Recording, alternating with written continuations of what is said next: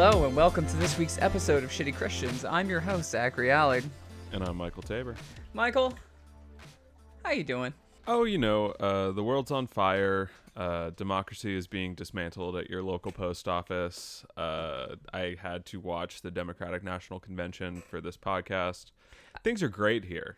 Man, I thought everything was fine until you mentioned that last thing. so, Michael, why are we? Why did we decide to watch huge swaths of the Democratic Convention? Why are we doing that to ourselves? Yeah, well, we we made a mistake. You know, we were sort of heading into this week uh, a little behind schedule. Had some things in the oven that weren't quite ready to be popped out of the pot oven. Uh, so we were like, okay, like what can we do? What's what's what's hip? What's current? What's happening? You know. we we watched a bunch of the Jimmy Fallon show, trying to figure out what's current. What's cool? Where is Justin Timberlake? but you know this this seemed to be you know of the moment so we were like okay cool it's simple you know uh, we'll each take a day and you know watch the, the the convention for that day and i have to say like this ended up being one of the hardest things i've ever had to do for this podcast i mean we have covered some truly heinous shit on here like there there have been some awful people doing terrible things and what I realize is that even though a lot of those stories do happen in the context of not enough being done or a person still being in a position of power, it's usually still, by the time we get to it, being reported as a bad thing. Right. Yeah. And there's just something so incredibly dispiriting about watching, like, all of the villains who made the hell world that we live in uh, talk to you about how they're going to make it better and just gaslight you for like two and a half hours every night. Yeah, I mean, it's a little bit like if you were taken uh, on a trip to Epstein Island by HGTV and they just wanted to talk about the architecture. and they were just Yeah, like, exactly. this demonic cult temple, like the use of blue really makes the space big. You know, it really pops. Yeah, or if they want to tell you that this this this cult temple was actually used to like save children. this is this is an orphanage. And and what I thought was only going to be like, you know, oh, it's it's cool. It's just a couple hours of research. That's way less than like a usual week for the pod. And it ended up like being so hard not to fall down every rabbit hole of like, wait, which which villain is this exactly? I forget. There's so many. You know, it, it's such an expanded universe of villainy. It's it's it's really bad.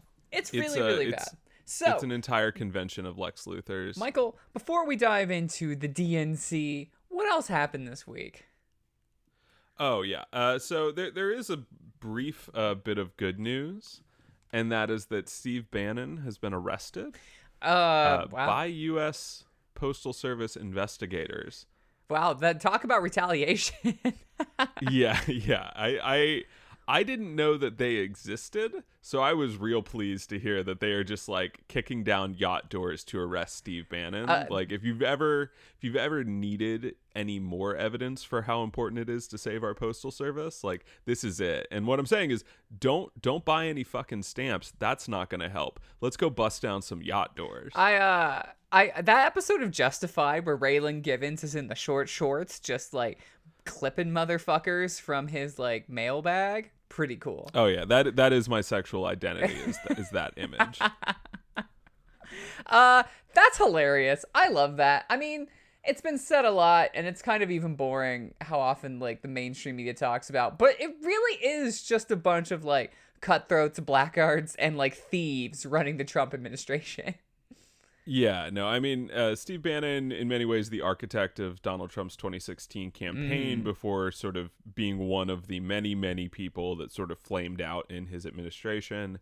Uh, but also, you know, the founder of Breitbart News, maker of uh, lots of terrible documentaries, and uh, a guy that was really trying to bring around an evangelical crusade, like Yeah. in his time. Like, uh, you know, sometimes leftists like to talk about being accelerationists, but Steve Bannon was the original accelerationist. He was like handing out swords at, at when you enter a church service. No, he was given a And so castle it's just in kind of hilarious. like at one Say point, what? He was given a castle in Italy and fucked that up at some point. It's he's Is that true? yeah. Uh, he was like supposed. these people. He was supposed to like start this like far right school in Italy and was given a castle. And if I recall correctly, You'll have to check out True Anon for the receipts on this. I think he didn't pay his taxes on it, of course, or something like Oh, equivalently dumb. like, I love it. Uh, so yeah, this the thing that he was arrested for this time was his uh, national campaign to raise money to build the wall, where he was basically like, "We don't need to wait for these these this damn Congress to give us the money. We can do it ourselves." And he uh, swore to all the people who did give him twenty five million dollars. oh, Uh, yeah, I know. Uh, fucking disgusting. Just to be clear. Uh, but that that 25 million that would all go to construction no overhead no salaries he's like we don't need it we're just gonna put it all every dollar you give us is another brick in our uh our, our racist gulag like this is this is pure racism. No overhead. exactly uncut uh and as it turns out that uh didn't end up being the case so much Wait, are you telling me that was a lie? Uh, yeah, I know. I know. It's hard to believe. You know, where is the integrity? this is why we need Biden. this wait, this is why So America doesn't can- build we things can anymore. Build our walls with dignity and respect that the American people deserve. oh man.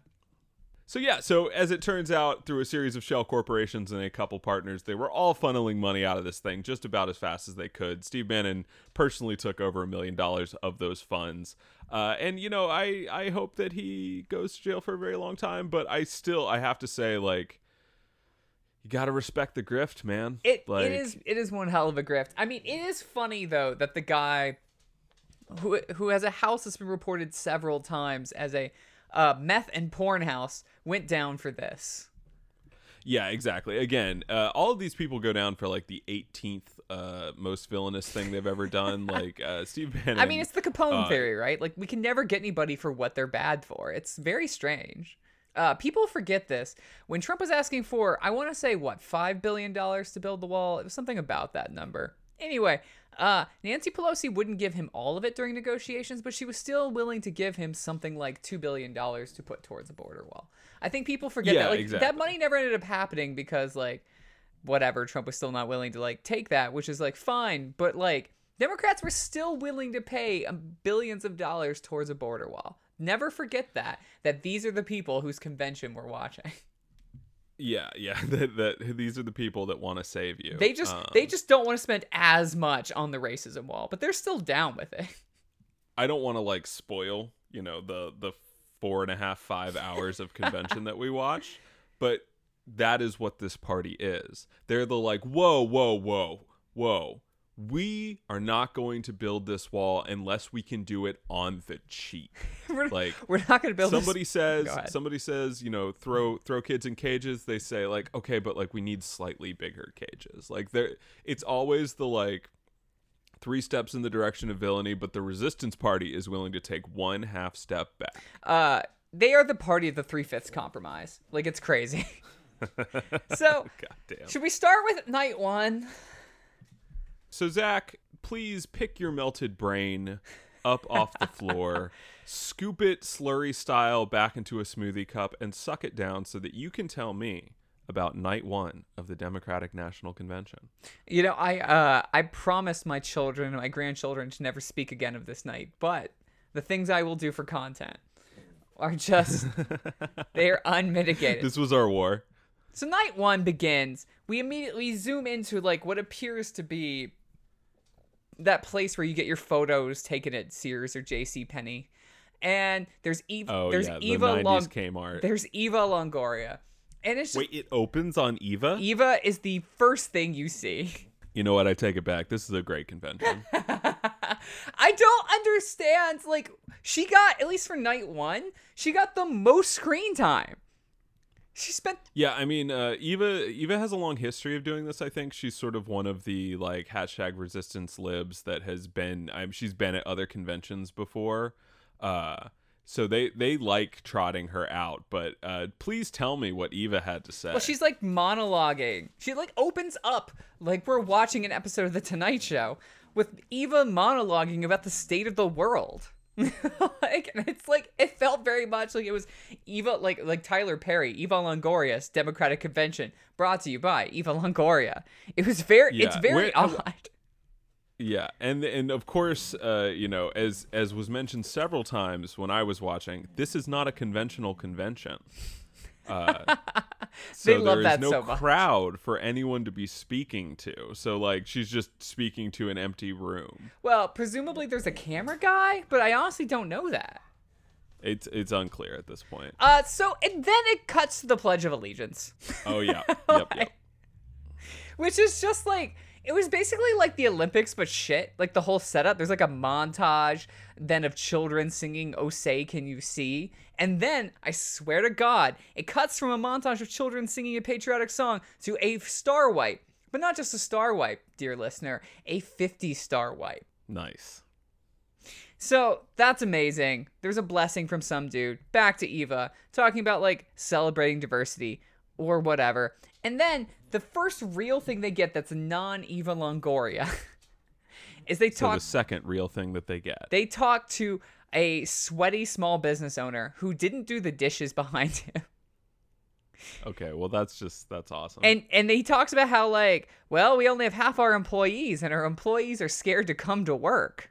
And it's just such an odd place. That's the first gambit. Is to talk to how a small business owner is like trying to bully his employees to come to COVID work, To come to work during COVID. Yeah. Yeah, that's that's horrifying. Uh, you know, and again, I, I guarantee you those dishes were staged. Like that gentleman had cleaned up all all his stuff, and someone came in and said, "No, no, no, no, we need to blue collar this up. Uh, how do we do it? How do we do it? How do we do it? I put some dirt in I'm here." I also don't know. pretty sure they never say what his business was. And so I was trying to figure out like what kind of awful exploitation is this gentleman doing to his employees who are uh, who by his own admission don't want to be there. We could do a whole episode on what the small business owner means and is in America. Uh, but of course, of course, you know, this is the party of, of working people and the people that exploit those working people. This is the party of bosses. And so then they jump around to a bunch a handful of randos. Uh there was one good, there was a black 15-year-old. She was pretty cool. Uh then they have a farmer who talks about offering uh who who starts out by offering Trump condolences on his loss. And Oh, burn. Just sick burn, bro. incredible Got him. incredible opening. Got him. And then 17 minutes in, we finally see uh, Joe Biden, a clip of Joe Biden giving a speech outside uh, about the American idea and how we are all born equal. And and uh, ah man, I was like fighting to not become black pilled, but this was Wait, this- Zach, do you hate equality? Like, what's the issue here? I think what I love is that he's basically like, look, it was flawed, but actually it was pretty great. Like it was, it, it was very much being like the founding of this country, awesome. Not perfect, but still pretty awesome. Yeah, I watched one hip hop musical about it, and you know that that guy wasn't perfect, but he was pretty rad. He he had bars, guys. America's got bars. So, and this is just like, if this sounds kind of manic, it's because it was. It's because it was strange and confusing and always jumping around.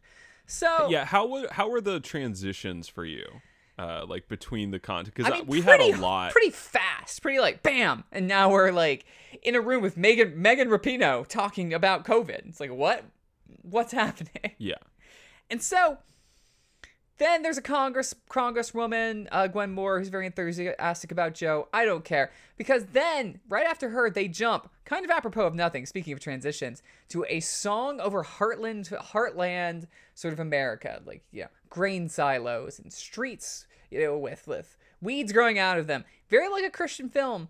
But then it cuts to kind of some racist Trump shit, like the Charlottesville sort of protests, kids in cages talking about COVID, then back to Americana with people applauding healthcare workers. And I I thought about this video a lot.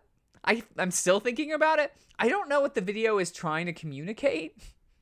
Like is it saying America's good and needs saving?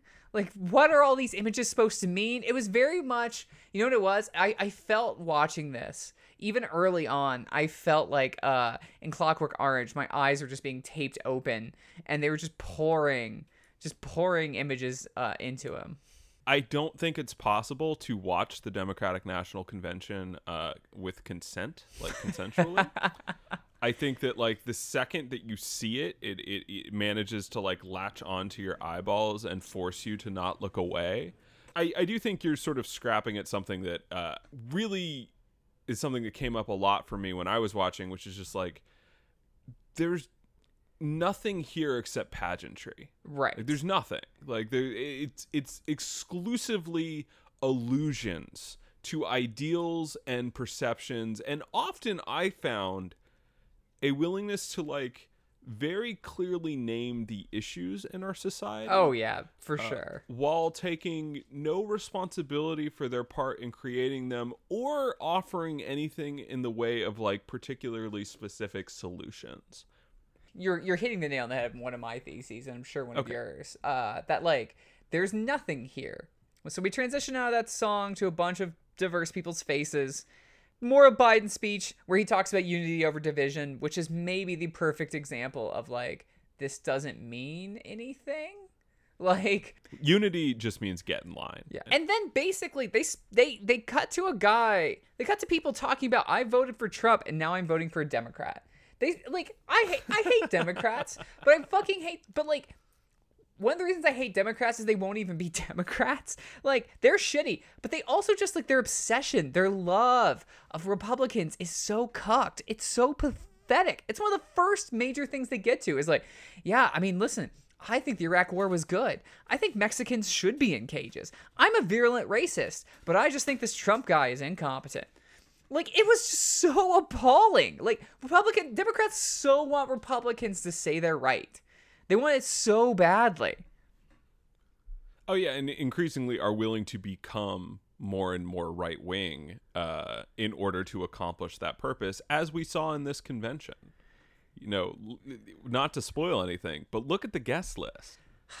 I mean, I think what's so funny is like the Republicans moved on from being the party of the Iraq War, so Democrats are immediately like, well, that must mean the Iraq War is good. We have to absorb every single motherfucker that was ever pro the Iraq War. They're like, hey, the Iraq War is tantamount to genocide, douchebags. Like, these people created ISIS. So, then one of the few good moments we have, I'm going to acknowledge, they have George Floyd's family. And it's a pretty good moment. They mention a lot of people killed by cops, and there's a moment of silence. I think it's probably the only part for me of night one that worked, but it was legitimately mm-hmm.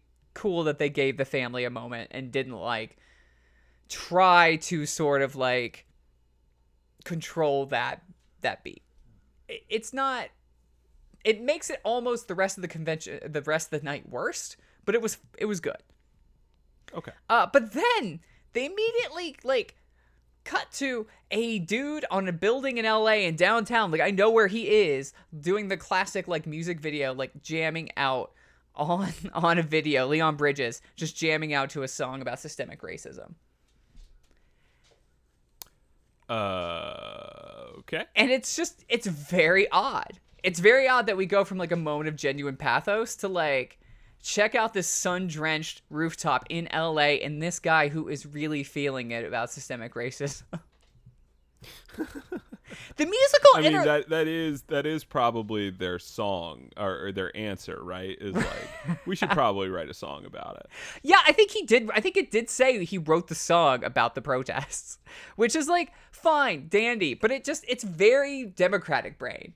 Like, what if we had a Yeah, famous person sing a song about this from a rooftop in a blue city? Shocking that the DNC is not getting the optics of this moment super right. Yeah, and then it then it cuts to uh Biden talking about systemic racism uh, over some Jeremy Camp ass guitar music, and it's just it's there's something so and this is going to be a theme of the the entire discussion here so insane about watching Joe Biden talk earnestly about the problems of systemic racism uh when he built this when he built the system from which the racism comes it's just it's kind of maddening to be like have somebody stand there look at a house that's on fire and be like god damn that is a problem and he's like like blowing out the matches and it's like dude Yeah, the, his first draft was just him sort of like reminiscing about the good old days, and they had to like continually remind him. He's like, no, no, no gu- Biden, Biden, I love you, but the the '94 crime bill is a bad thing now. Biden, Biden, stop smiling.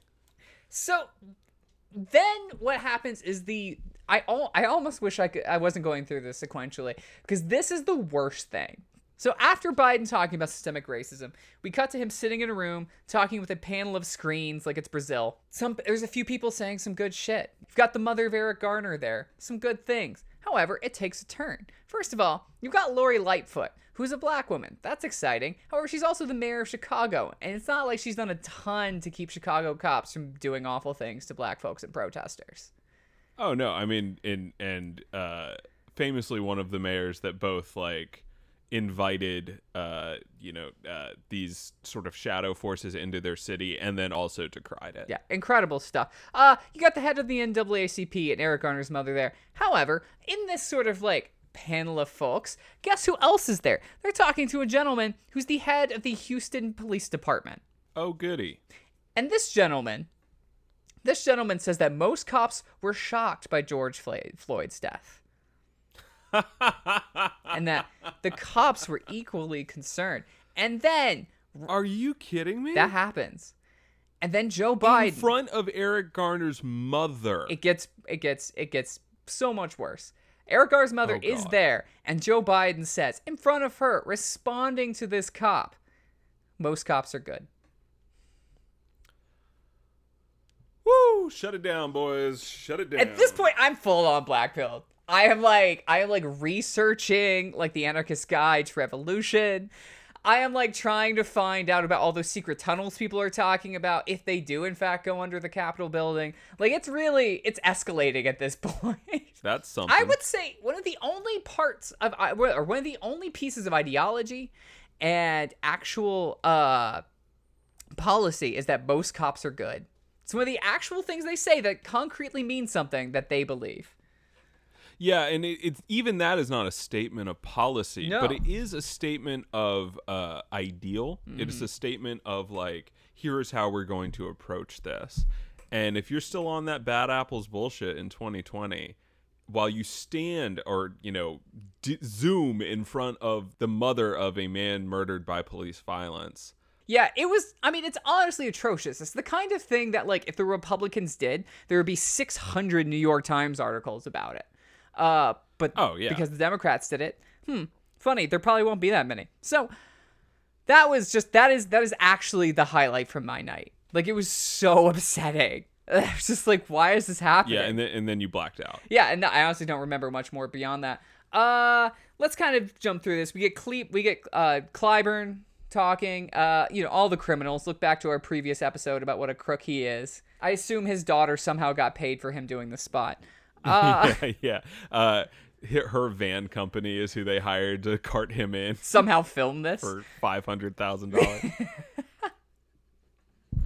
then there's a troop talking about how Biden is like awesome and like how he like feels, you know, how he's like so nice. Uh, and how he, he literally says this troop that Biden's policies has policies, but they don't really matter because you have character. He said that verbatim. And I'm Oh yeah, this uh, we'll get to this more in my night too. But there there is a huge focus on like what matters about Joe Biden is his character. Yeah. isn't he just a swell guy?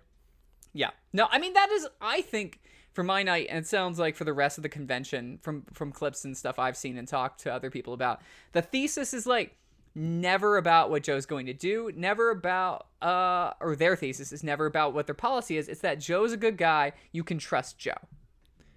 Yeah, you can trust Joe. Joe's gonna bring America back from the brink. Joe's Joe's gonna fix it. You know, he's just he's just a hard working, roll up your sleeves career politician. who became a senator in their 30s. They talk about Joe knowing pandemics.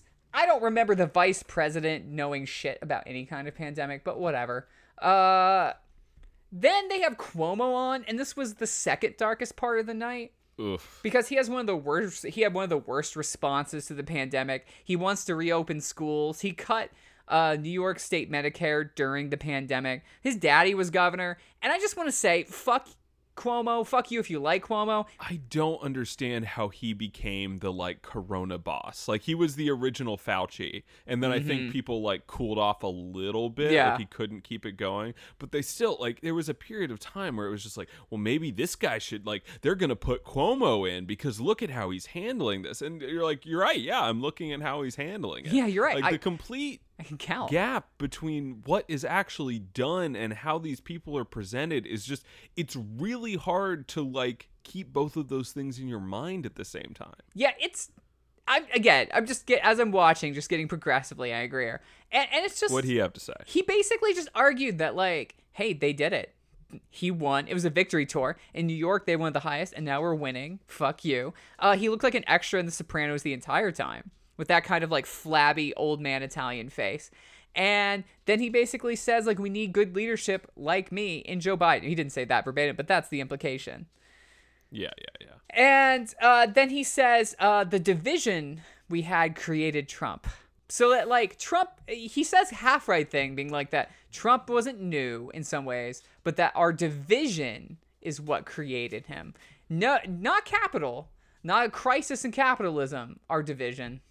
Yeah, not not the continuing failure of the neoliberal agenda over the past like decade. Yeah, and then he says our way succeeded, referring to Democrats. Uh, you know, I'm a Californian. I love my state. Uh, but I have to tell you, I'm not sure blue states should say right this exact second our way succeeded. Uh, I think it's a lot of failure to go around, y'all.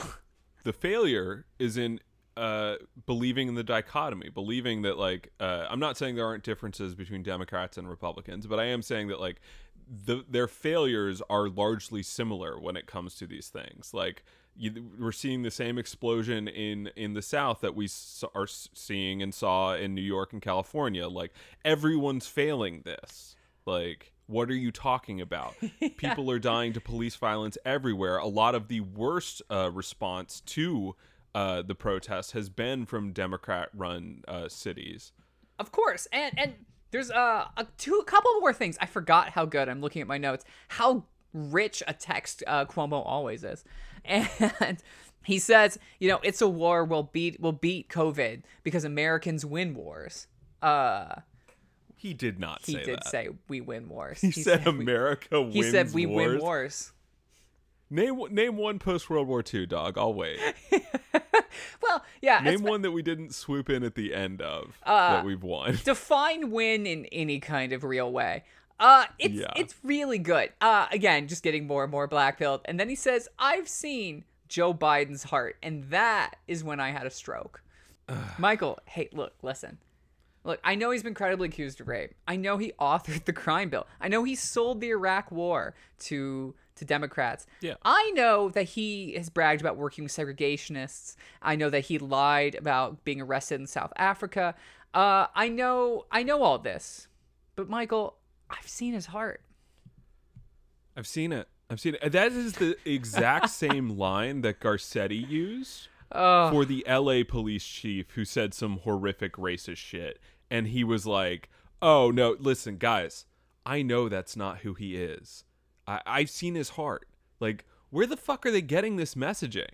uh, I mean, at the adrenochrome party, but God. the, yeah. the truth is that like I, I have a couple thoughts on this firstly Yeah. uh, it speaks to peak democrat brain where racist actions don't matter if you mean well uh, and that and then like when they are mad at republicans they're mad at them for being racist inside whereas because again this can never be about the system really this can never really be even about what you do it's just about politics are all about what you mean man they're good intentions they're vibes and the second thing i want to say is my is that i think we are actually the perfect people to talk about this because this is some sbc shit I know that my sort of youth pastor who is accused of all this horrible shit is a good man because I've seen his heart. no, no, no. Listen, guys, you don't understand. You don't understand. He repented.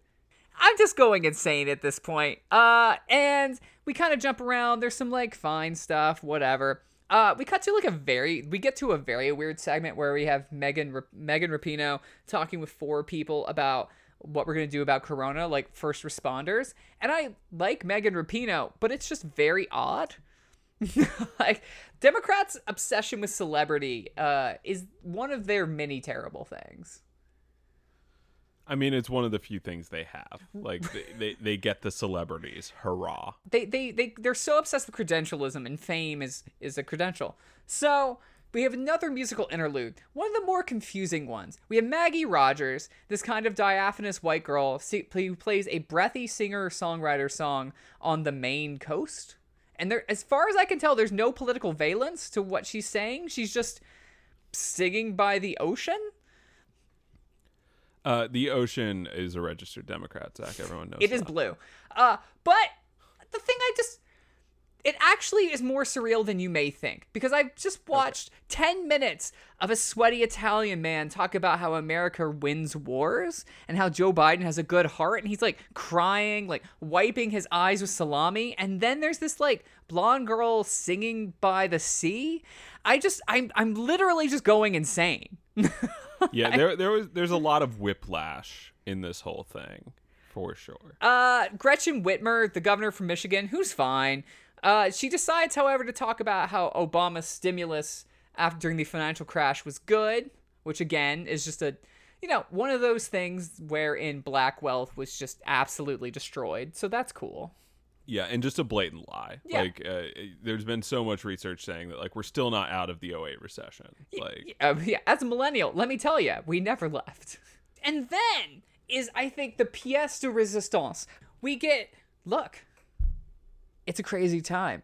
So we are going to be working with people who we disagree with. And there's like 70 Republicans. Like I swear to God, they bring in a ton of Republicans they're like, it's yeah. not people you'd expect. They bring in a former Republican governor of New Jersey. They bring in Meg Sitman, Meg Meg Whitman, who's a CEO American and Republican. And they bring in people who are like, I've never voted for a Democrat ever. And it's like, dude, why is this happening? Why are there basically two Republican conventions? The Republican convention and then the other Republican convention. The Democratic Party is the Lincoln Project now. Like it's all mm we have we have lopped off the progressive wing and we have moved center right and our big tent isn't getting bigger it's just moving. Yeah. It's just i mean i, I said this on twitter there's there's there's the trump republican party there's the other republican party. It's just because then they cut to john they cut to kasich standing at a literal crossroads saying we can't be divided. There are no policies except no division which sounds oddly fash but whatever. Uh yeah he's also just a pro life asshole. Like, fuck that dude forever. It makes perfect sense that the Democratic Party just wants to pick up the losers of the Republican Party. I mean, in many ways, that's the Democrat that that that is the Democratic Party anyway. Uh, since the Clinton era, uh, the one thing I think that's worth to say is he literally said Joe won't turn a sharp left, which is pretty fucking yes. rich. Yeah, uh, as as somebody who has been, you know, has dealt with a lot of bullying on the internet about how like we need to vote for Joe because we can push him left. Uh, they brought a guy up on stage to assure America that that won't happen. Yep. That like, hey, you can vote for Joe. He's the nothing will fundamentally change guy. Ugh, it's choice. So I'm gonna skip over a bunch. There's Amy Klobuchar who mentions George Floyd a bunch. Uh, the thing I'll say about that: keep his name out your mouth. You're a fucking murderer. Yeah. You should be in you jail. Got, you got no, you got no fucking right to bring that up. Beto called Trump the most racist president in American history. Pretty good. I mean, listen, I'm just saying that's a hotly contested one. I'm just I'm just saying there are a lot of contenders. Here, here's the thing. I know Trump would own slaves if he could, but technically he doesn't. That's all I'm saying. Yeah, no, like which which president was the most racist is like you know that WrestleMania ma- match where they just keep bringing out like wrestler after wrestler after wrestler and they're all just you know throwing each other around in the ring and teaming up to be more racist against another racist and like it's it's pretty awesome. And so that's all very good. Then we get Bernie. And listen, I'm not saying I broke down and cried to seeing his dumb face in front of a pile of wood, but maybe I did. Okay, whatever. Yeah. Uh, one of the few live moments from night mm-hmm. one. Yeah, and and he is the first person to mention climate change. So, of course, he did his Bernie thing. It was perfectly fine. I love Bernie. Whatever. Uh, it still made me sad. It's there's something deeply sad about him trying to pitch Joe. I am I am neither a guy that feels the need to burn uh, Bernie, mm-hmm. uh, or or a need to defend him. Like uh, this is what losing looks like. Yeah. This is this is the guy has uh, always said he was going to play ball and that he cared the most about keeping Trump from being elected. Personally, I think it's a bad call. Uh, but it also just means like, hey, like our movement continues in a different direction, and uh, I appreciate everything that he has done, and I don't give a single fuck what he has to say to me about Joe Biden. Yeah. No, uh, I miss the man. Uh, it's always good to see your face, Bernie. But let's talk about other things. Let's just uh, let's just Yeah. change the subject, Bernie. Bernie has always been the best grandpa, Oh. and now he's like the best grandpa minus one. He's got he's got that one subject you just got to get him off Yeah, of. like it's all gonna of get weird. Uh, he did do it at one point. He said radical, and he did quote marks on it, and I just. It's always good to see an awkward Bernieism. Uh, I missed his like weird tics. So Yeah. then we get to like really the last thing I'm gonna talk about for my night before I pass it over is Michelle Obama, and I actually want to say. Uh, I had I have been getting in some arguments about Michelle Obama with people lately, but beyond that, I want to cut in at first a clip of her praising her praising Harvey Weinstein. I want to start by thanking Harvey Weinstein for organizing this amazing day. Harvey.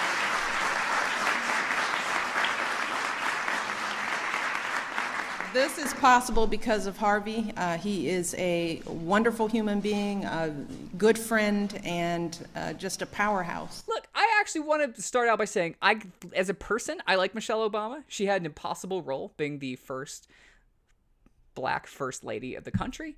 And in general, she did a really nice job and like honestly hard to do, very impressive. And I can't imagine how uh, scary that had to be staring down that barrel. However, fuck your dynasty politics because here's the thing, even if she's best case scenario, and you can argue she is.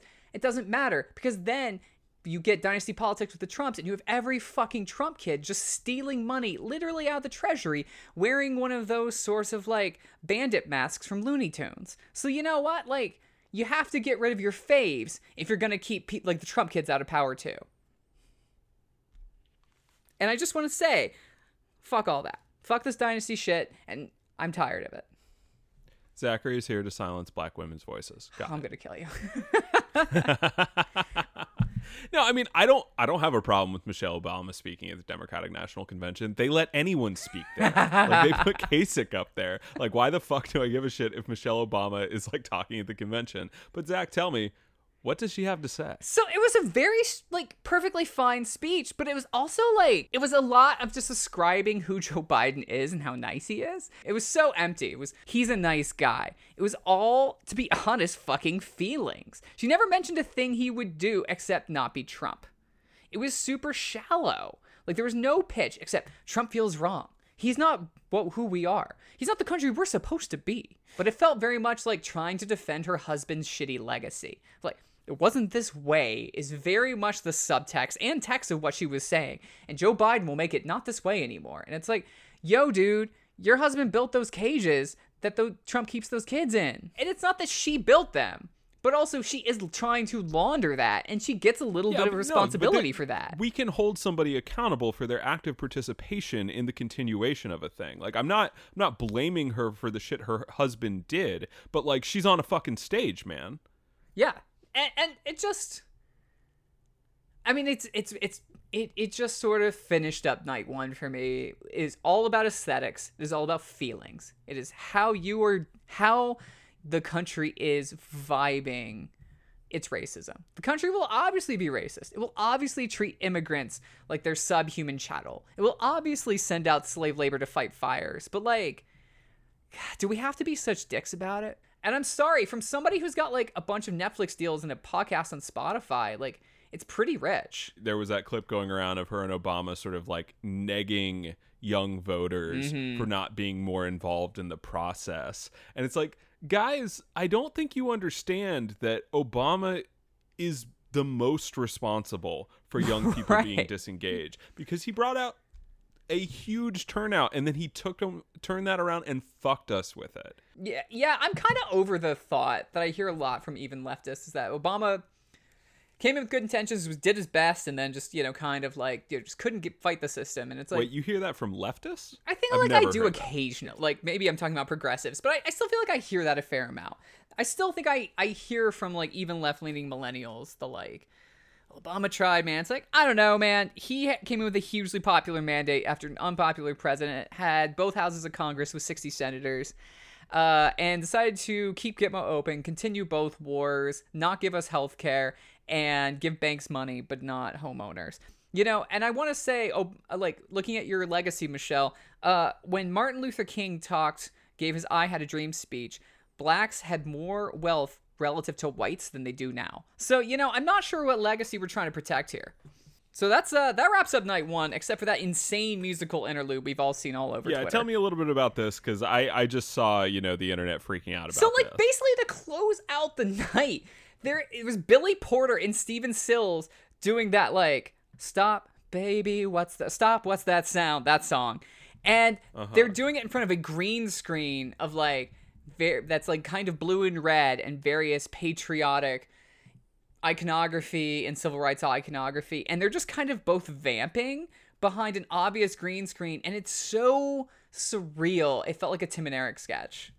And it, it was just it was so silly that i cannot believe you just had these just this black dude and this white dude just vamping for like several minutes while playing this like nominal protest anthem yeah, yeah, yeah. This this uh, again the protest anthem of decades ago. Uh, so that wraps up night one. Uh, one of the most cynical, despairing couple hours in my life, and uh, and I went to grad school. There's something happening here. What it is ain't exactly clear. There's a man with a gun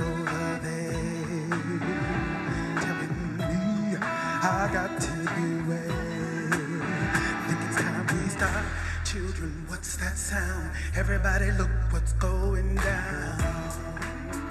So Michael, tell me that night two was better. Tell me that like Bernie showed up with a, with a howitzer and was just like, listen, after watching the events unfold in night one, I take it all back.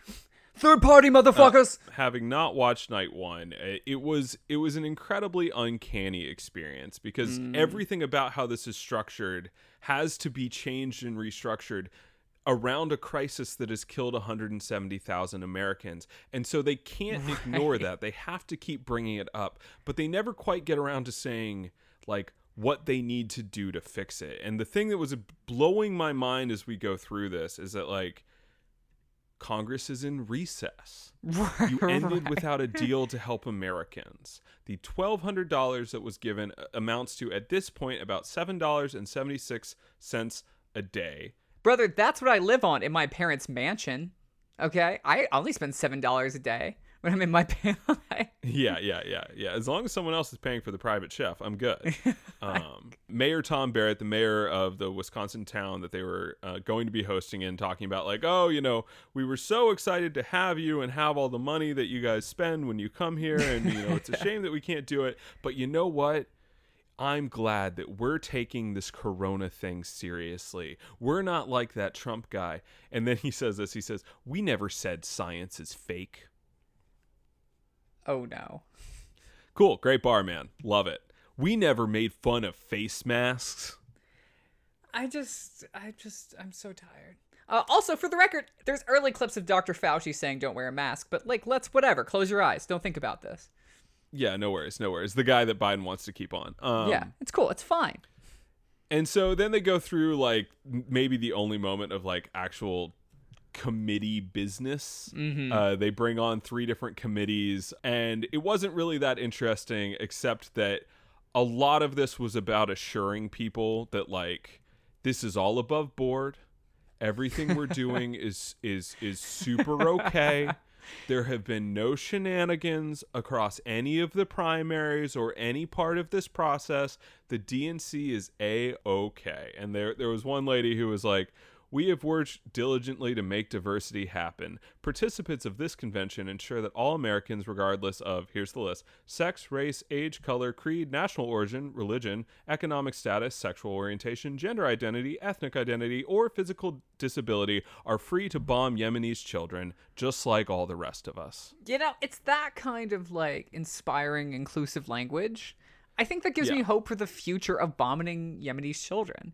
But what are you doing with all of that inclusivity? And almost more importantly, what are you doing for all of those people that those terms include?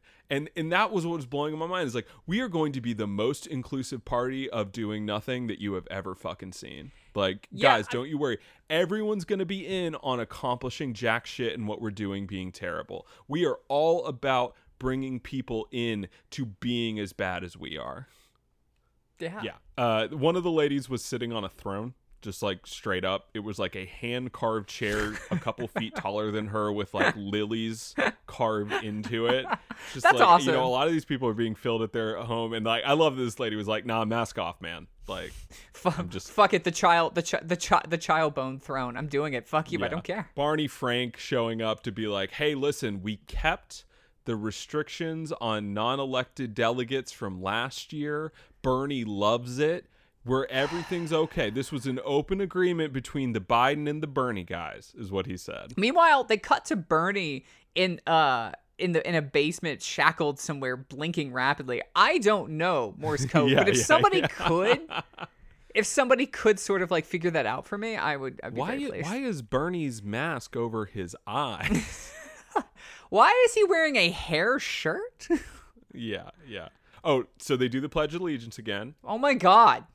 Oh yeah, they do it every night. I'm sure. Uh, they're such fucking nerds. Like I So just I could not handle how fucking nerdy this was. There was one white dude who was draped because they're cutting between all these different people like doing it, and they're doing that thing where it's like it's one screen, it's four screens, it's eight screens. We're all speaking in unison. It's like that shit. Yeah. That bad early aughts YouTube shit. This entire fucking night.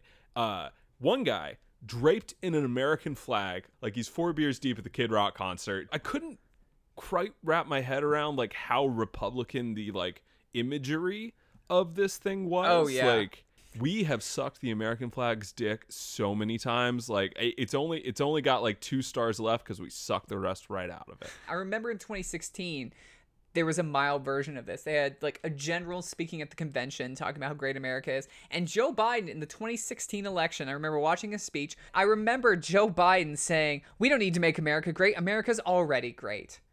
Uh, and what's so funny about watching this is that they want to say that. You can see so badly they're fundamentally conservatives who want to be like nothing needs to fundamentally change. So then they cut to uh, a bunch of different sort of small fry Democratic uh, elected officials talking about like real issues going on in their different Mm-hmm. Yeah. areas. It's so much to even go into. My the moment that I Uh-huh. did catch though Yes. was from Georgia State Representative Sam Park. Okay. who is an openly gay man uh, Mm-hmm. in Georgia as a state rep, which is you know impressive. Oh, and for he sure. is in the most ornately draped beige room I have ever seen. it is just like brown walls and cream furniture, and it is it is opulent in a very like specific way. But I'm I uh I'm terrified. you should be. What this man had was a series of a half dozen picture frames, like ornate golden picture frames Okay. With no pictures in them. Oh, that's so creepy. Th- that shit makes Patrick Bateman look normcore. like, what the fuck are you doing? What does that interior decorating style mean, man? Like, it's just, it was so uncanny That's so Uh, weird. to see this perfectly constructed room with a signifier without a sign. Right. You know what people normally put in, you know, photos and picture frames in their house is like people that matter to them. I mean, to be fair, the ghosts of his victims are what he cares about. Because he has inhaled their eternal essence, it's fine. He just needs the frame. Yeah, uh, That's they amazing. t- so they're talking about hardship and they're, they're they're bringing up a lot of things that are really really true Mm-hmm. you know the economy's tanking unemployment blah blah blah and then one of them goes by the way joe biden has lived a lot of this too it's so I love this so much. And this is like This is so good. this keeps coming up that like joe biden with his middle class upbringing and his personal tragedy and and i'm gonna save some of that for later on because there's better examples of it Yeah. but this time he, they're talking about like oh you know he he was brought up working class and so i was Mm-hmm. like i'm gonna do a little research Oh no, Turns out- Michael, you violated the pact. I know, I know. Uh, and and so it turns out, uh, you know, his dad worked in oil They were very wealthy when he was like a child. Yeah, I mean, he's in politics. Come on, people. At some point, his dad lost his job, and the thing that he like ended up in uh, was running a very successful used car business that also made them a lot of money, where they were like solidly the higher end of middle class. Uh, you know what? You know, you know what they always say: used car salesmen, the backbone of America and integrity. Backbone of America. Uh, the the thing that they're describing is this brief stint in the middle of Joe Biden's childhood where they had to move in with his grandparents because his dad was out of work. Like that is the hardship. And then Joe Biden immediately like went to school, became a lawyer, and was a senator for like a billion fucking years. Uh, the best line from all of that, he goes, "With Joe Biden in the White House, there's no limit to what we can do." oh, is there not? And all I could think of was like, I could have sworn this is the guy who has been putting a lot of limits on what he's going to do. Like, is this not the veto Medicare for all guy? Is this not the nothing will fundamentally change guy? Like, this guy, is this the guy that, like, Kasich promised me wasn't going to make a hard left for America? The- like, this guy's whole deal is what he's not going to do. the most cops are good guy. That's so. blew my mind. Blew my mind. Uh, then there's a great moment at the end where he, they're like all talking and they're like, "We're going to expand the Affordable Care Act, and he'll bring the cost down with tax credits." God, Democrats and tax credits. And then the girl leans into camera conspiratorially and goes, "That's a big effing deal." It's it. I, I don't know how to say this, but it's not. It's just not. And then they cut to all of them, like 16 people on the Ugh. screen, and they all go, That's a big effing deal. One, fuck you. Don't say effing. Yeah. No. Unacceptable. If you're gonna do it, do it, motherfucker. Uh, two, you know what would be a bigger, now I'm gonna do it, effing deal? You know, you know what might actually be a little bit bigger than some fucking tax credits? I could have sworn there was somebody that had something to offer the American people that maybe would have been slightly bigger than an expansion to the Affordable Care Act that is just going to be stripped away by the next Trump that comes along after you, this shit fails again. You motherfuckers. yeah. It's uh, and this was amazing. this is really important because it's like the only policy. Yep. The only policy in the whole night is we're going to expand the Affordable Care Act. Where you know that thing where policies go up more and more, and there's record profits from insurers and people, and forty percent of people who get cancer still go bankrupt. We're gonna make it bigger, baby. We're gonna Guys, bring back worry. better. uh it the ability of democrats to like announce their failures as triumphs So was good. never more clear than tonight and that's everything from the affordable care act uh to uh their history of the, the Iraq War, Oh, to yeah. how they deal with systemic injustice, to the 08 financial crisis. Like all of these incredible failures of neoliberalism are put on display as like, guys, we fucking killed it. And it, it really is terrifying. It really is Yeah. like the media loves to give Trump shit for just lying all the time. Oh, sure. And like constructing his own reality and just telling all these lies and oh, he's destroying truth and like that is all true. Mm-hmm. Fuck that guy forever. But like, this is not any different. This is the same relying on the uh, inability of the American people to remember more than 30 seconds ago, which, for the record, is because we keep them in a constant state of economic and physical terror. Yeah, it's not their fault as much as I love to make fun Yeah, of I'm them. not. I'm not shitting on the American people there. I'm saying like capitalism constructs us so we can't even fucking open our eyes. But that they're doing the same. They're doing a Trump. This is a Trump. What you're doing right now is a Trump. So hard. That's that's very well said. Another person saying Joe Biden has been fighting for women his entire career, and all I want to say is uh, they should have taken out the four. Yep. I, yeah, exactly. Here's the thing: they were so close. He has been fighting women his entire career. That's true. I mean, it's tr- I he's know a credibly it's- accused rapist. And then they had a, a gay state representative to say that Joe Biden was the first national figure to support gay marriage. um, No, and I was like, wait, literally not. True. hold up, what the fuck are you talking about? And so I, I Zach, I did it again. I, I did a research. You know, you know what? One few shitty. We have no ethics. We're an ethicless podcast. One of our few credos is no research. What are you doing? I know, I know. I I acknowledge that this was a personal failure. Uh, but it turns out that there is like a narrative. The, the, this was not just something he was saying. There's a narrative around this because uh, Joe Biden was on Meet the Press Yep. and had one of the most awkward and unpleasant interviews uh wherein he equivocated his way around gay marriage super hard did not ever come out in support of it but was very much like i mean you know i was hanging out with the gays the other day and i saw the way their kids were smiling up at him and i just thought like you know will and grace has done more to bring the cultural you know gayness into the cultural conversation i'm this is like Amazing. basically how he's talking Amazing. like he he specifically name checked will and grace Look, Jack. and he like that that that there's that poof. There's that poof on Will and Grace. He's great. Yeah, he, he literally name checked Will and Grace. He said it did more to mer- educate the American people than anything else. Never actually uh, endorses gay marriage, but it gets reported that he does. And a few days later, Obama kind of changes his tune on it because they were sort of questioning, like, do you support Obama saying he doesn't support gay marriage? And he. It was just amazing Mm-hmm. that like he's getting to take this victory lap. The guy that voted for the Defense of Marriage Act in '96, blocking federal recognition. Yeah, and Obama uh, ran against gay marriage in 08. Oh, oh, in 08, he voted to, this is Biden though, voted to cut off federal funds to schools that teach the acceptance of homosexuality. In 1973, which granted is a long time ago, Yeah. in an offhand response to a question, wondered if homosexuals in the military or the government were potential security risks. And then Oh, late you know, as last you know year on dangerous gays. yeah, yeah, yeah. Uh, you know, the be gay, do crimes. Uh, be gay, do national security crimes.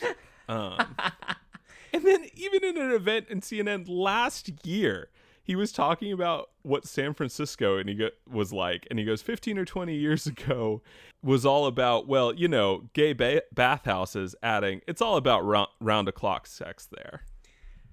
Oh my gosh. uh okay, so I I can, can I I have one uh gay anecdote about Joe Biden. Please. This is my favorite one. It's been covered before, but I, I I'm not kidding when I say I think about this anecdote weekly. Joe Biden told a story once about how he was like walking with his father and he saw Oh, yeah. yeah, Two yeah. men kissing. Yeah. And then he was like, What's up with that, dad? And his dad was just like, Sometimes people love each other. And first of all, it's a lie. Let's just say It's absolutely it's absolutely a lie. lie. But I It actually want to like, take- a lie. It's my favorite lie of his.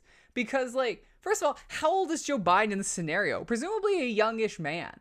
He's like Yeah, walking with you would dad. have to be a child. Right. And so this isn't like the 40s or the 50s or something. And Joe Biden, there's two men kissing in public, which by the way could have gotten you killed during Joe Biden's Oh, youth. absolutely. And and then also Joe Biden's dad, who was probably born in the 1910s, roughly. yeah, the the the uh, used car salesman, the wokest used car salesman. It's like, no, that's just how, two men who love each other. First of all, it's obviously a lie. But secondly, I I hope part of me hopes that that is accidentally true. That like that is just a weird anecdote where two gay men were just like, fuck it, we want to die today. And Joe Biden's dad, for some reason, was just like, you know what? I know that basically being gay is illegal in this at this point, but I but but but I just think I'm gonna tell my son this is okay. Like it's not true, but I want it to be true, you know? well, it's not true in part because the details change pretty regularly. Um, Right.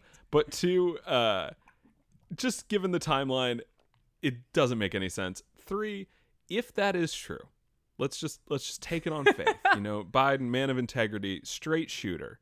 Um, he's just straight shooter when it comes to that gay stuff. Uh, if Biden is telling the truth, then he ignored the advice of his father and voted against love for the majority of his like political career. That's even better. If he was taught that being gay was just people loving each other, then he actively and knowingly worked against that purpose for the majority of his political career. it's it's all funny. Every interpretation of it's funny, and I think about it every week. Like young Joe Biden walking with his father, old enough to have fought World War One, being like, "Gay stuff is cool." I just, I don't know. It it makes me it makes me smile. Uh, also, uh, Bernie was holding like pride events in Burlington in the '80s, so maybe fuck off. So maybe fuck off. Chuck Schumer, Ugh. hero, king, uh, champion, Crypt champion keeper. of the DNC.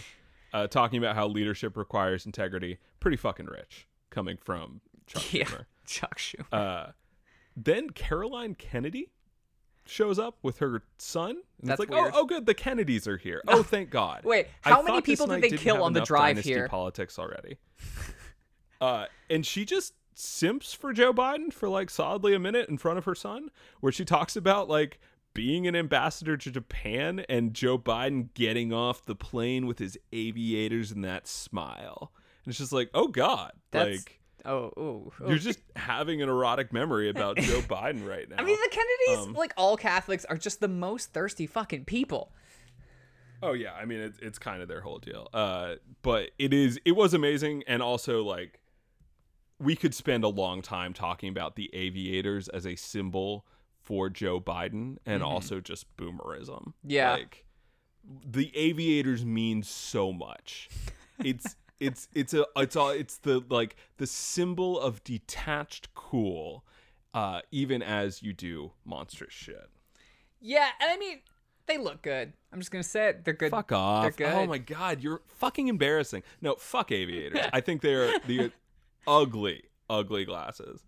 Um, Mike, you heard it here first. Michael's a MAGA guy. Yeah, give me give me some Oakleys any day.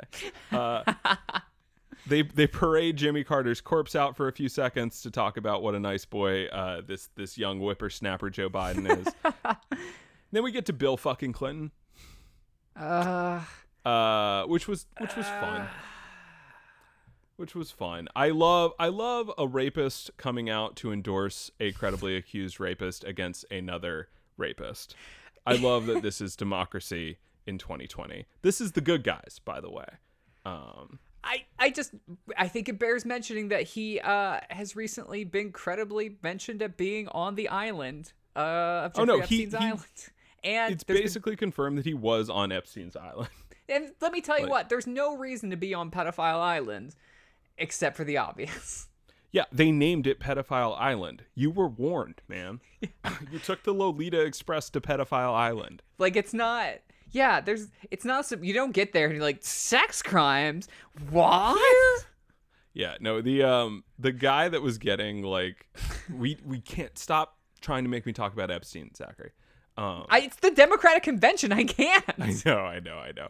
Uh, he he just talks about how bad tr- this Trump guy is, and uh, you know he gets a couple claps in there, and then uh, he says that you know Trump's talking about Corona, and he's saying it is what it is, and no fucking president should ever say it is what it is. It should always be what can we do, and he calls Joe Biden uh, a down to earth, roll up his sleeves guy. Again, lifelong politician. The man has done nothing except be a lawyer and a politician his entire career. There is nothing down to earth or roll up your sleeves about this motherfucking guy. Uh, he gives him credit for the Recovery Act, which again, the sort of insane gaslighting that the 08 recovery did anything for people. Uh, the 08 recovery was exactly what Joe Biden has always done, which is, uh, you know, for banks. And it absolutely, I think, was a turning point in America never really going to be able to recover because we had this moment where we could have said, okay, fine, banks, you're all broke.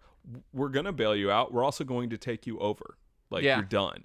And we, we had that, we actually had that leverage over them in this moment, and we just handed it away. And what did they do? The exact same shit. Well, Like, it we are we are back to almost all of those issues. Uh, I definitely, uh, as I veer ever ever leftward into communism, there's no reason for private banks. They should all be nationalized. There's no reason that banks should be out there making billions of dollars of profits. We should, the people create the money. Money is printed by the government, which is just the people. There should be no private banks. There you go.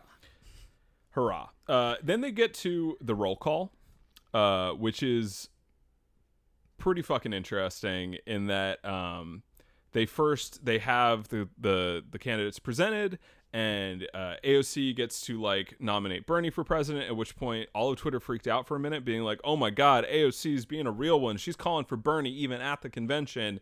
Totally missing the part where this is just like how the convention worked and she was asked by the DNC to do it and this is just like he has to accept his delegates so he can give them to Joe Biden. And so it was like this re- it was a really sad moment for me to like see like left Twitter getting excited uh, because it's like no guys like no we we're in the darkest timeline there is no hope here Nothing's going to happen in this moment. This is not a clap back. This is this is literally being asked to clap. Like, what the fuck are we doing?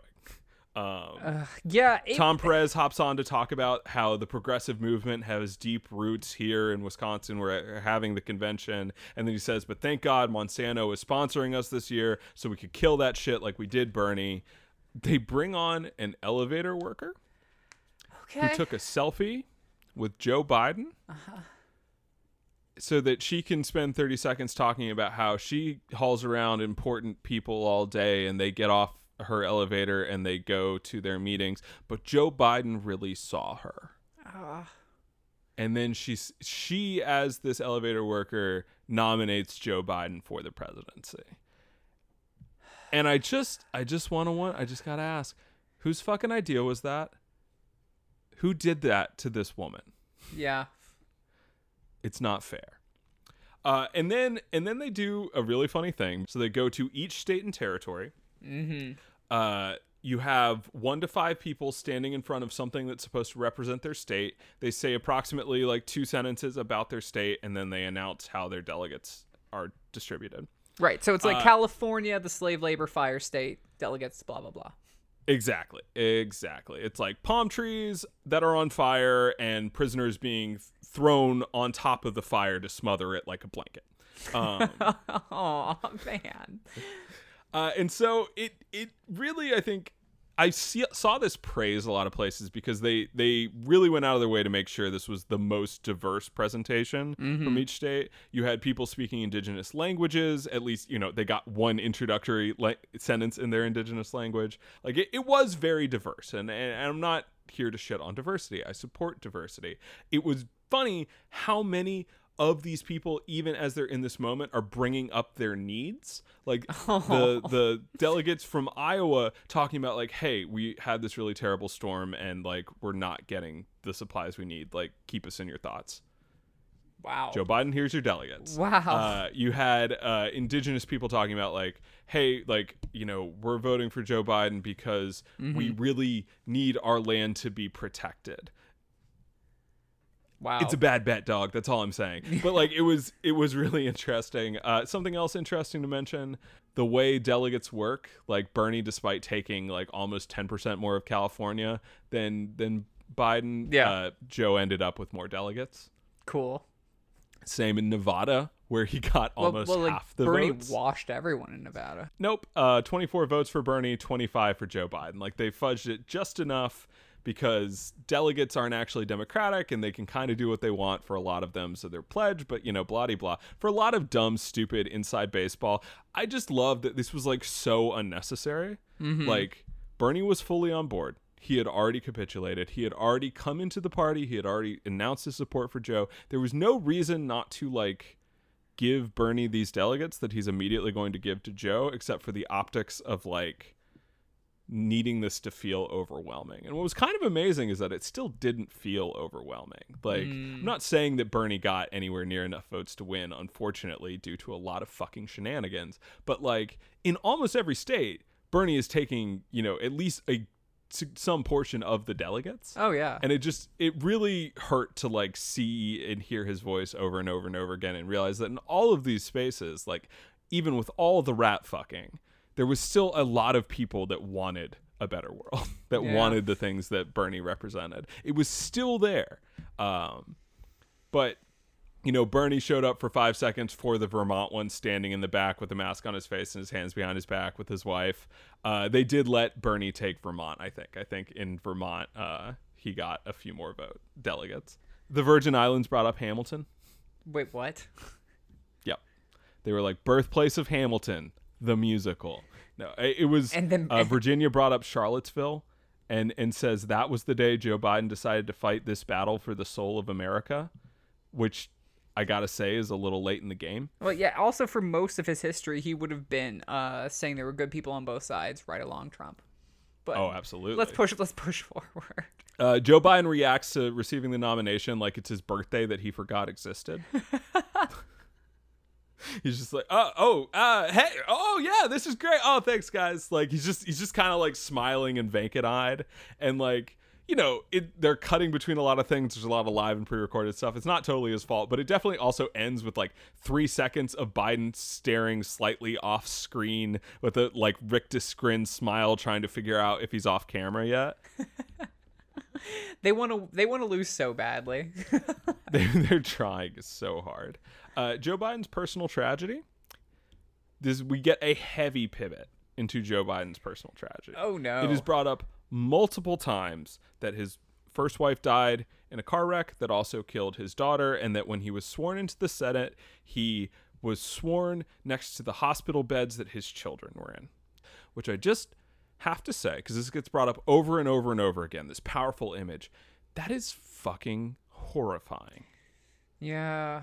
Like, think about what that actually means for a second. Like, you dragged your kids who just lost their mom and their sister into a photo op that you have been using your entire political career so that you can use their pain, suffering, and near death to demonstrate just how much you love America.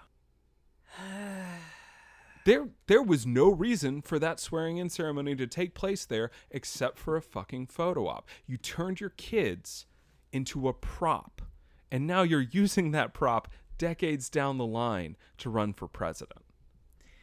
Yeah, it's It took me a second to even process, like, no, that's actually monstrous. That's actually really fucking evil. So Biden's talking a lot about like victims of healthcare and and how much we need uh, to do better with healthcare and how like he's gone through all these personal tragedy with his son dying of cancer and uh, you know his kids being in the hospital and like how how hard it would have been if he didn't have you know the best medical care fucking available to help with all of these things and he's like trying to say like hey I'm just like you yeah. I'm just like you. I have the same needs. I understand. Um, just sort of totally forgetting like what the Affordable Care Act really meant to a lot of poor people, which is like for a lot of them, it was just a financial penalty. Mm-hmm. It was it was a punishment that kept them uninsured. Like for a huge swath of people, their premiums either didn't go down. Um, or they still just weren't affordable, so instead they just got a fucking tax penalty. There is something so disgusting about like using the death of your son to pitch a system that won't prevent other people's deaths. Yeah, that is that is currently in place and not preventing death. Yeah. And yes, 20 million more people were insured under Obamacare, under the Affordable Care Act. But that came with a threat because the system wasn't good enough to get people on board. Yeah, and I You mean, had to force poor people's hand to make them do a thing because you didn't make it good enough for them. well, because you didn't give it to them. You know, like you could have given Yeah. it to them, and instead you sold it to them because And so that's all America try- can do. it it as somebody who cares deeply about Medicare for all, it is it is one of the issues just so near and dear to my heart. Um, and you know, obviously, tons of people. I'm not trying to like own that, but I, I spent significant portions of my adult life uninsured. Me And too. I'm very grateful that you know I've not been bankrupted by that by by dint of pure luck. Uh, just knowing how much we as a country need Medicare for all, especially in a moment where 170,000 people are fucking dead. We're in the middle of a global pandemic, and you're trying to trot out your decades old tragedy to tell me that you understand this moment, and it's fucking embarrassing. John Kerry hops up to talk about how, like, before Trump, we used to talk about American exceptionalism. Well, John we need to get Kerry, back to those I days. forgot about that loser. Yeah, what a John fucking Kerry bitch. exists. Who knew? Uh, I love presenting American exceptionalism as a good thing instead Oh, of a so funny. poisonous, toxic thing that like needs to be eradicated. It's just incredible. Uh, a man named Tom Countryman shows up. he has a handlebar mustache. I couldn't tell you anything else about him because I was too busy thinking about a man. Is named Tom Countryman and he has a handlebar mustache. Tom Countryman. Uh, and then and then we arrive uh we arrive at colin powell and he starts talking about his uh family's immigrant u- roots leaving a dirt farm in jamaica his words um and then talking about his service from basic training to serving in vietnam horrific to the joint chiefs of staff also horrific. and uh, he says our country needs a commander in chief that takes care of his troops the same way you would his own family. Joe Biden is a president we will all be proud to salute. Uh, motherfucker, I'm not in the military. I ain't saluting shit. yeah, what are you talking, about? Like, I don't fuck salute you. motherfucking anybody. I think Colin Powell genuinely thinks we might all be in the military. That's that, Uh, that might be true. And then he says this was this was particularly special. He says he will trust our intelligence community, Oh, All right, which I'm full black. is now we need to uh, jump a little bit into Colin Powell's history because uh, Colin Powell, along with Joe Biden, are two of the architects of selling us the Iraq War. Yep. Uh, this horrific genocide that we have committed, uh, over a million deaths. Uh, but don't worry, it's only 200,000 uh, people if you let them lie to you. Um, and his his actual defense of that, the only thing that Colin Powell has said to defend it is that he was lied to by the intelligence community. Okay, that's hilarious. yeah.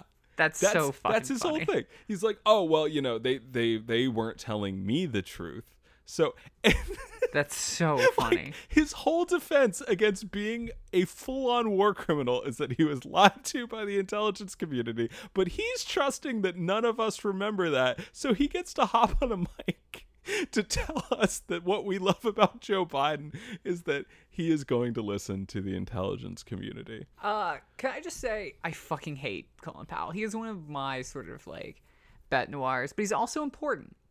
Yes, Yeah, he committed he's incredibly genocide. important. He uh he lied. Uh, one of the but he's important to my personal life because I remember being like a kid. Uh, and and as the Iraq War ramped up, and Colin Powell at the UN. I remember the specific like Fox News Chyron being like, "Is is Saddam turning uh this dove into a hawk?" And like him talking about like how dangerous this is and how like we have to do something and just you know the whole grift. And even being like a high schooler being like this is bullshit like that was the moment where i like complete like the the sort of like shearing away and colin powell is responsible for that as he is like being full on like this is the issue. And like even then having absorbed almost completely right-wing media growing up being like dude there's no reason to go in iraq. There's no reason to go in iraq. It has nothing to do with anything. And it was just like so plainly obvious even then. And to see the democrats doing it i managed to be trotted out in the hague. Disgusting. It really is the completion of something we've been talking about all day that like the democratic the democrats of today are the republicans of the 90s and early aughts like these are the same people that brought you the iraq war coming back to tell you how awesome it was that they brought you the iraq war It's so Uh, insane. And wouldn't it be better if we had people who did the Iraq War? he will restore our leadership and a moral authority in the world which is to say like yep yep uh one moral authority ha uh two two leadership meaning imperialism meaning the imp- he will continue the imperialist project. Like that is what the fuck are you talking about man?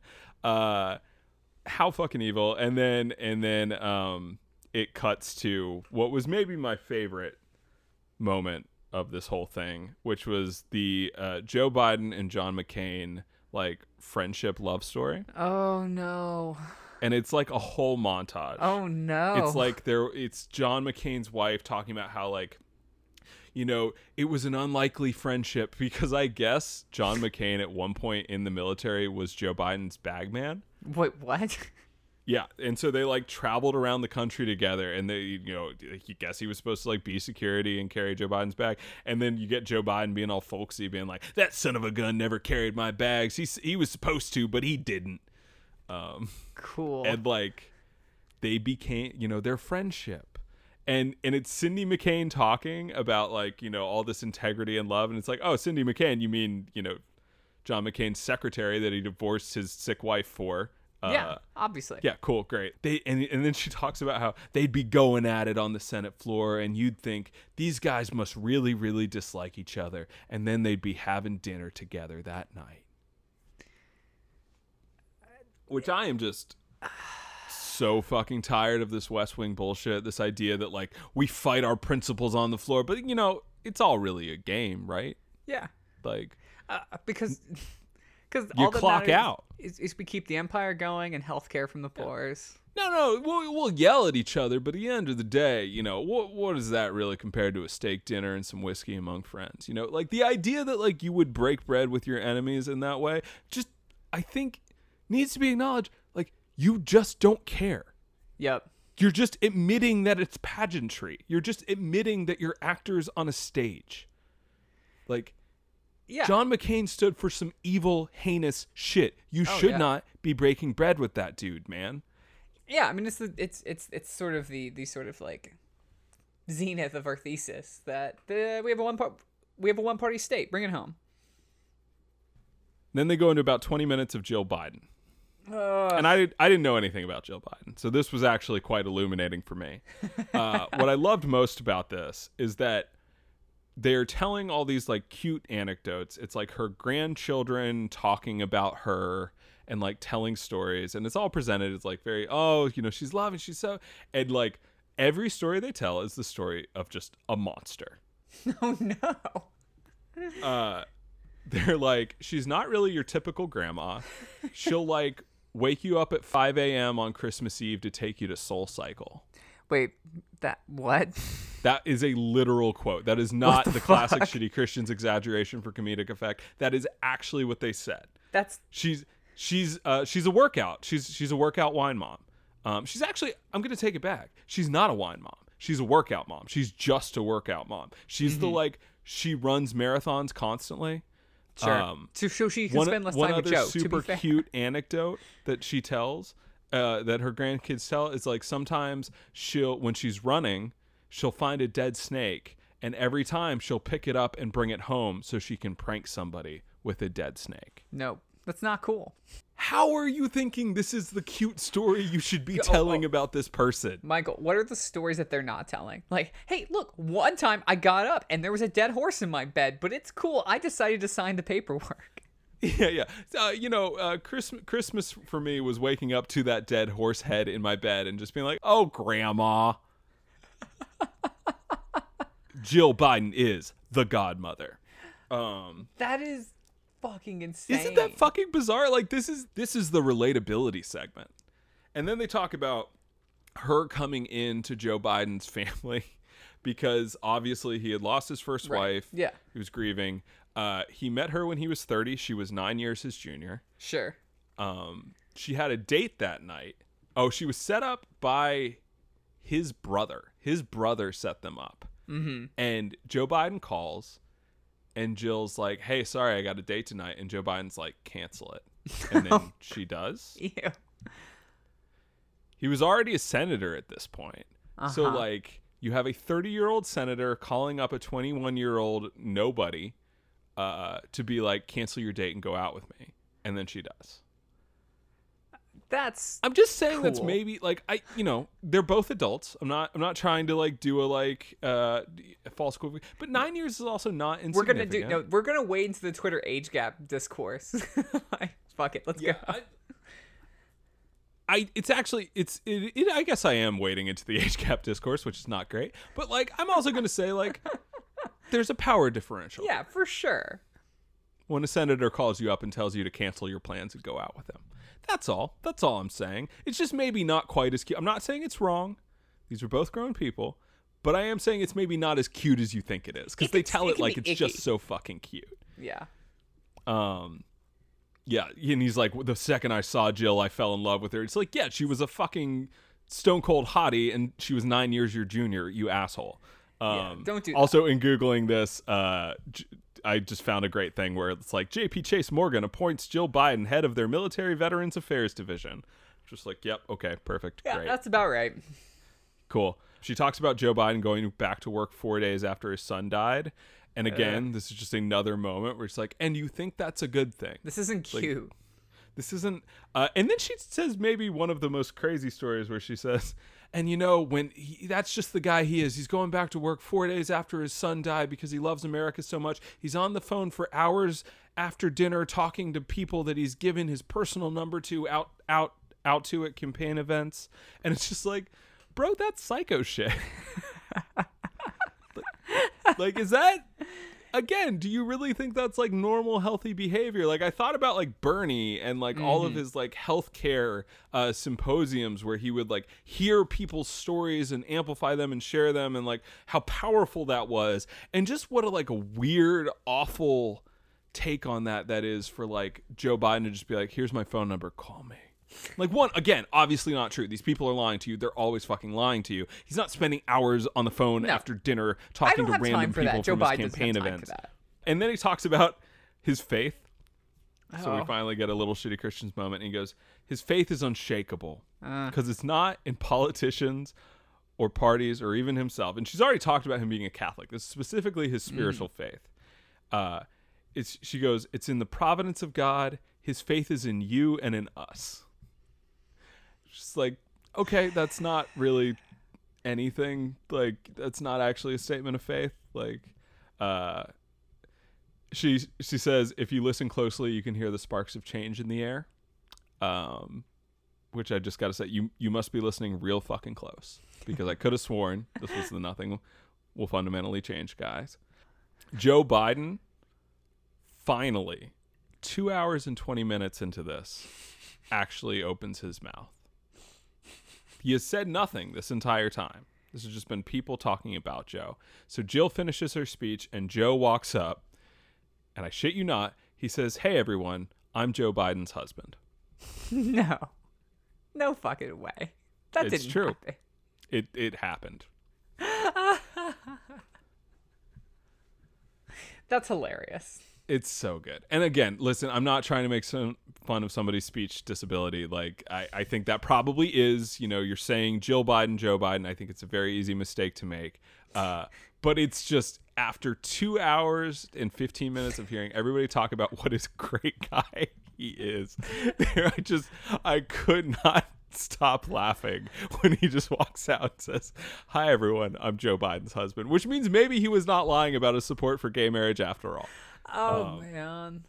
Uh, she earlier was talking about his strong back. He says she's got a backbone like a ramrod. I Oh. don't know what that means, but I'm scared. Oh. I'm just real scared. Uh, what is it with you people in backs? Like, I just don't get it. I'll just Um, keep it in the bedroom. You know, like it's fine. I just don't need to know about it. And he says, when you think of Jill Biden, think of your favorite educator, the one that inspired you, and that's the kind of first lady this person will be, which is amazing. You were just swagger jacking everyone's best teacher in America. that's insane. I promise you, she was is not as cool as Miss Pope, my 10th grade English teacher, who was fucking rad. I promise you. I'm sorry, Jill, but I don't I, I'm sick of the dead snakes. Yeah, look, I'm in great shape since Jill by Jill, Jill Jill and I started hanging out, but still. to end this, Joe Biden talks for a grand total of 45 seconds. Mm-hmm. Obviously, it's not his night. There's two more days of this that Yeah. we're not even getting to. I'm sure he will talk more, but it, it was very telling. It's like, oh, this is actually you're doing the same campaign strategy you've done this entire time at the convention, which is not let Joe talk. Yeah, it's working. Um, and then it ends with a John Leg- Legend song, which unfortunately was not uh, anywhere near as interesting as the song that you got to to, to experience. It was literally just John Legend doing John Legend things. I guess if you like John Legend, that's I- fine. I personally, I I cannot distinguish any aspect of John Legend's music from white noise. Like it just exists. Oh yeah, I fucking hate John Legend. He, I mean, again, I, I think I made this joke on a previous pod, but uh, he is the black Michael Bublé, Michael Bublé is the white John Legend. They are the same. There is there is no other. So that was day one and two of the DNC National Convention. Uh, I was initially feeling a little bad. I was like, ah, you know, if we're going to do this, maybe we should do all four days. But I feel very certain at this point that if we tried to, it would literally kill us. Um, so that's just going to have to be be all of it. I did take a brief moment to watch Hillary Clinton's speech from night three, uh, right before we recorded, in which she uh, rages against the voters Oh, in a you way know, that's really hilarious. To be fair, they are her great enemy if you think about it. Yeah, no, it's true. And like she she she wrote about this in her book. Uh, where she talks about somebody coming up and making their daughter apologize to Hillary Clinton for not voting in 2016, Weird. All which is fucking like her grown ass daughter is being trotted forward to Hillary fucking Clinton uh, to to say I'm sorry for not voting for you, and then she says she says in the book she's like I told her it was okay and I understood, but to you know make sure to vote from now on. But inside I was just so upset. I was just so upset. I mean, inside Hillary Clinton is always seething inside. so much rage. It's four years later, and she's here being like, and even worse are those voters who don't even vote at all. And it's I- like, motherfucker, give them something to vote for. Anyways, she then uh, does a Black Lives Matter thing and talks about um, justice for George Floyd, which I think is pretty fucking rich from the Super Predators lady. It's also pretty fucking rich from somebody who ran explicitly a white grievance campaign against Obama in 2008. Uh, Yep. And was specifically going after the people that they accused Bernie of going after, whereas Bernie actually went after like young people and Hispanics. Whatever though, who's counting? Me. Who has any memory of any of this? Like they're they're all just counting on like they'll be able to set the board afresh every time. Like, Yeah. Every day is just a new game of Monopoly for them, and they always start with their shit on Park Place. Yeah. Um, is there anything else we need to say to bring this home, Zach? I think I just want to say like hearing hearing tales of night two and, and seeing some clips from night three. This is just the story about like there is no Democratic Party. That's kind of my thesis. There's no Democratic Party. exist. What'd you say? Uh, no, I'm continue. There is no Democratic Party. All there is are a collection of people who think Trump's a pretty bad guy. They have no cohesive belief system. They have no coherent pitch. They think Biden is a better guy than Trump, and there's no party anymore. Anybody who isn't on board with Trump, whether it's for any kind of ideological project or just because they were shut out of the current MAGA project, is allowed to be here. There is no Democratic Party. There is a collection of people that sometimes say okay things and often do shitty things. That's it. They're like the project is kind of dead. They're probably going to win because of the awfulness of the Republican Party, but the Democratic Party is really kind of ceasing to exist. It's kind of fascinating, and the only thing they can't abide are, are is MAGA explicitly, and then the real thing they can't abide is any kind of actual leftist project. I am sort of torn between the idea that there is no Democratic Party and that there is a Democratic Party. It just cares about so few things that it's willing to bring anything else into its mix and pretend to care about it. I totally agree. There is no platform to the Democratic Party. There is no project really. There's nothing they can super stand behind, especially in this moment, except for Trump guy bad. Uh, Right. and it's really fascinating to watch them bring in war criminals. I mean, people people who are arguably worse than Trump and have certainly responsible for vast amounts more death than Yeah. Donald Trump. Like uh, Democrats like to yell at the Republicans for like, "Oh, you just became the party of Trump." Democrats are also the party of Trump. Like Democrats are also entirely defined by Trumpism and and this supposed resistance to it. And if I take it on face value, I say like, yes, they are just they are just incoherent and and useless. So like the only thing they can define themselves as is an opposition. But I I do also wonder if there's maybe like a slightly more nefarious version of like nothing will fundamentally change being the actual project of the Democratic Party. Mm-hmm. And that that is something that they're actually very cannily pursuing. All of this, all of this pageantry, all of this orchestration, all of this walk across the aisle with John fucking McCain, all of this shit is just so they, they can keep keep the banks running, keep keep Yeah. the premiums high, Keep the uh, wars continue smooth. keep keep the project of imperialism happening just keep the the trains running and while they're doing that as we continue that i mean the best that joe biden can offer you is a return to the normalcy of what came before him and that normalcy uh, not only did it deliver us trump but even if we just continue that project leads to our extinction yeah. full stop you know this week i am i was in the central coast watching climate change uh, influenced lightning strikes. It was one of the most stunning staggering terrifying things i've ever experienced because just hundreds and hundreds of lightning strikes with very little rain. And i guess this is one of the effects of a rising climate is like lightning increases and specifically lightning strikes increase.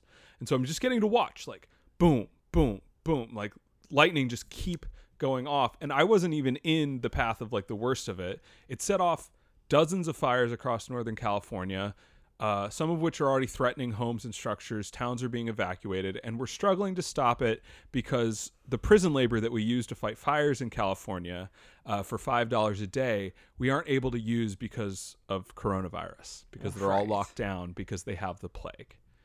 This is the neoliberal project, and Joe Biden will fix 0% of them too.